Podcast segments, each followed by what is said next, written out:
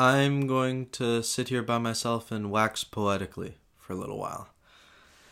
And if you're listening as I speak in the next, uh, oh, 30 seconds or so, I'll be turning 23 years of age. And, uh, yeah, I'm gonna talk for a little while about how I'm feeling and a realization I came to. I I realized that this is my first birthday uh, at 23 where I feel like it, it doesn't matter. uh, I guess like 21 is the last major milestone that people, uh, I guess, celebrate because that's when you're like, I guess, legal to drink all around the world. Uh, but 22 is big for me because it was my last year in university, and I knew that that was like the last time I'll be ha- celebrating birthday without the responsibilities and pressures of, uh, you know, quote unquote, real life. And that comes at you really quickly after that. But uh,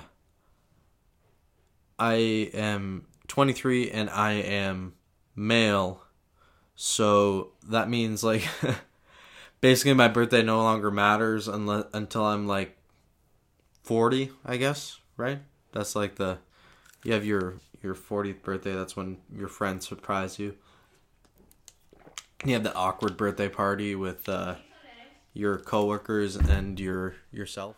I just had to take a break there for a second and uh, have a a scream talk conversation with my Nonna, because she uh, had a question and uh, she's going deaf and doesn't like to wear her uh, hearing aids all of the time. So sometimes she doesn't really hear much. Wow, I'm tired. Look at those. Look at those bags under my eyes. Wow. I'm 23. that, that's a, and yet that's an issue I'm dealing with. Fun, fun the way life goes. I I realize that uh, I am going through uh, you know ups and downs like peaks and valleys in my uh how motivated I feel. Um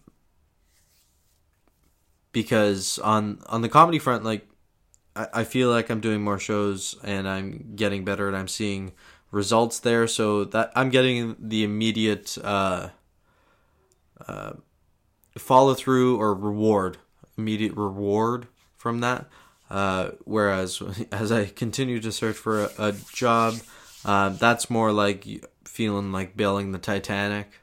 You know, you're you're doing something, you're making motions, but you don't feel like you're actually attacking the problem you're trying to solve or making any headway against it, which is uh, interesting.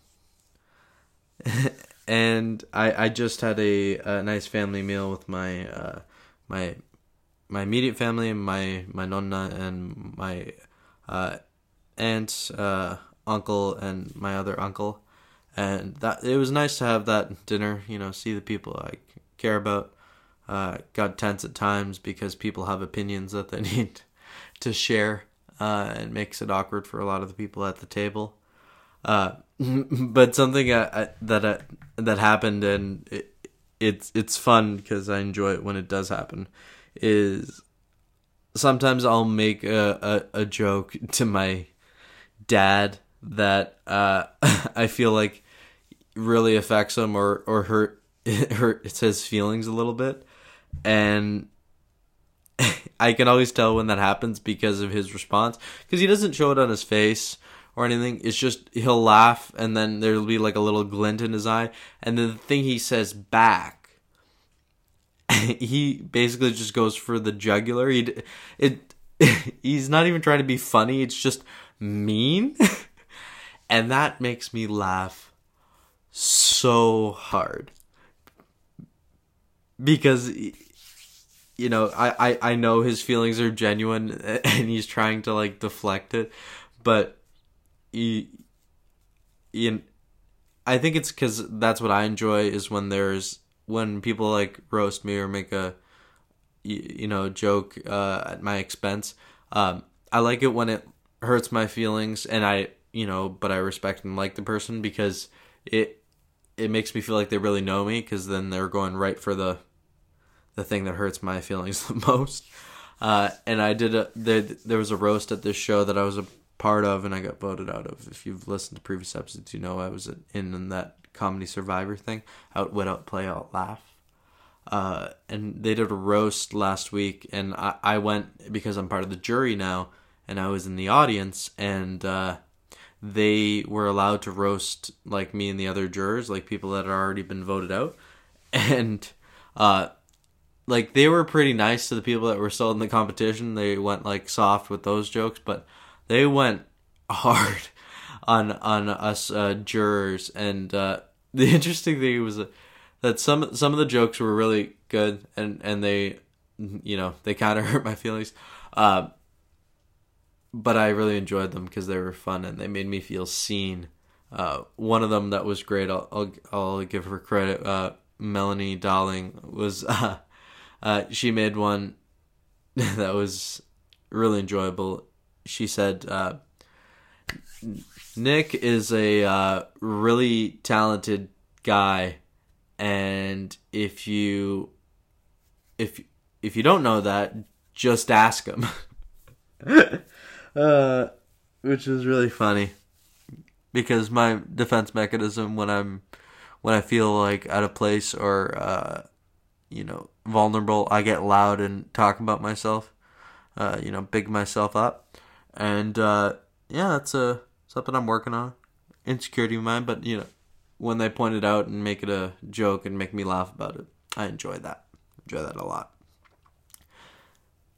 This coming week, I I'm actually getting the privilege to go to Boston and uh, do a little uh, traveling around there be- where I haven't been before, which is exciting.